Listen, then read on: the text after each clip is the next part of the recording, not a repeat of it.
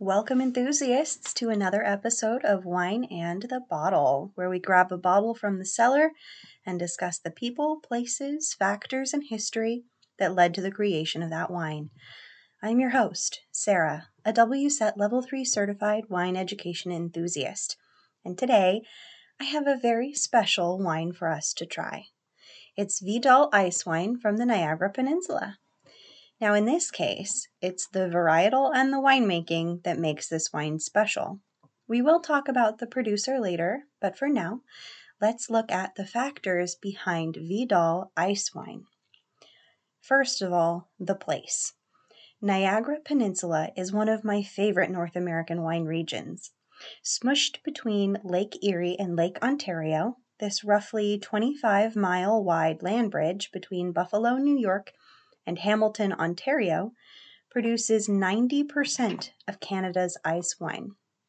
Plus, other cool climate varieties like Riesling and Pinot Noir grow exceptionally well here too. The bodies of water help to moderate the temperature in the winter months, and the growing season gets surprisingly warm into the 80s and 90 degree Fahrenheit range. The wines are notoriously bright, flavorful and complex, with a zippy acidity, and the varied topography, much like in the Napa Valley, allows for microclimates and a range of styles. The style of ice wine is only possible in the northernmost of the North, places like Canada and Germany, where vines can still successfully grow and reliably ripen, but the grapes can remain on the vine past standard harvest time. Healthy, rot free grapes are left to hang well into the winter, where they freeze on the vine in the frigid temperatures. They are then harvested and pressed in below zero temps, and during pressing, the ice crystals are trapped while the remaining juice is a more concentrated solution of polyphenols and sugar.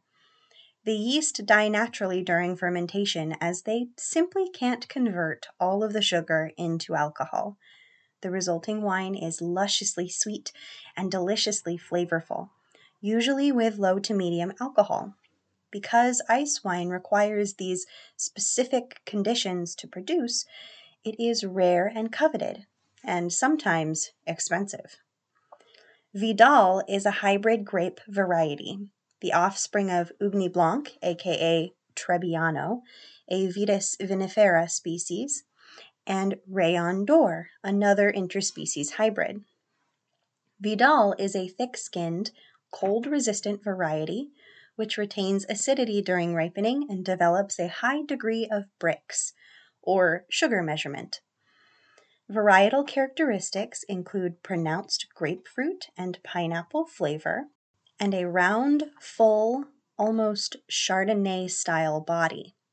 Many American grape species, or non Vitis vinifera species, have an unappealing flavor described as foxy or kind of musky animalistic odor, which makes American grape varieties and interspecies hybrids unpopular in winemaking in most cases. Vidal is one of a few exceptions, as it does not have that foxy characteristic at all. Okay, I guess it's time to talk about the producer. The wine we are tasting today is from Jackson Triggs.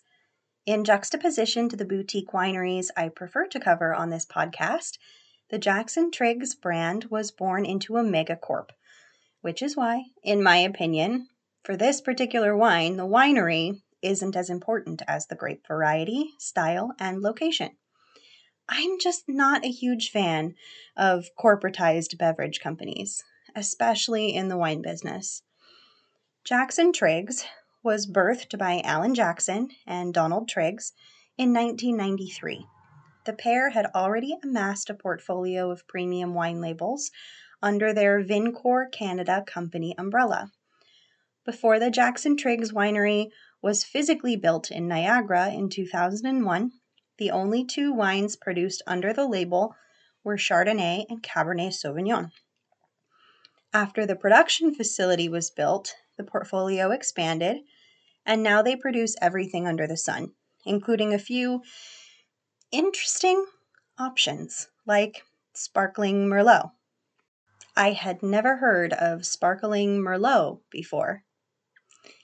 But yet another megacorp had its eye on Vincor. This other company had just acquired Robert Mondavi and would later absorb other beverage mass producers like Corona and Svedka Vodka. Napa Valley loyalists will also know this brand as the parent company for Mount Veeder Winery and Prisoner Wine Company. Yes, I'm talking about Constellation Brands. And so Constellation absorbed Vincor in 2006. But as these things go, labels are traded as assets between megacorps and investment funds all the time. So after 10 years, in 2016, ownership of the Canadian branch of Constellation's wine holdings, including Jackson Triggs, transferred to the Ontario Teachers Pension Fund. At least now it's back in strictly Canadian hands. Okay, now for the fun part. The wine we've pulled out of the cellar today is a 2007 Jackson Triggs Proprietors Reserve Vidal Ice Wine from Niagara Peninsula. Overall, this wine consistently receives pretty good critical reviews, averaging 90 points on the 100 point scale. The oldest vintage still available for standard retail in a wine shop, according to winesearcher.com, is the 1987 vintage, and the current release is 2019, indicating that this wine is ageable as long as it was properly stored. Okay, let's open the bottle. I have a 187 milliliter bottle here, which is a standard bottle size for a dessert wine. And shoot, the cork is crumbly. This is going to be a pain to open. Just a sec. Okay, well, there's bits of cork in the wine, but we can work with this. I'm a little worried though, since it's a 2007 and the cork was dry, it might be oxidized. Let's find out. Hmm. The aromas are medium intensity, and I get a little bit of honeydew melon and like wood resin, eucalyptus, and dried apricot, dried pineapple. What I guess dried orange chips would smell like if you dried an orange slice. Concentrated and kind of cabinety.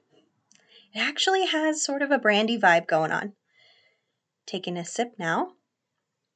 Oh, yeah, definitely oxidized.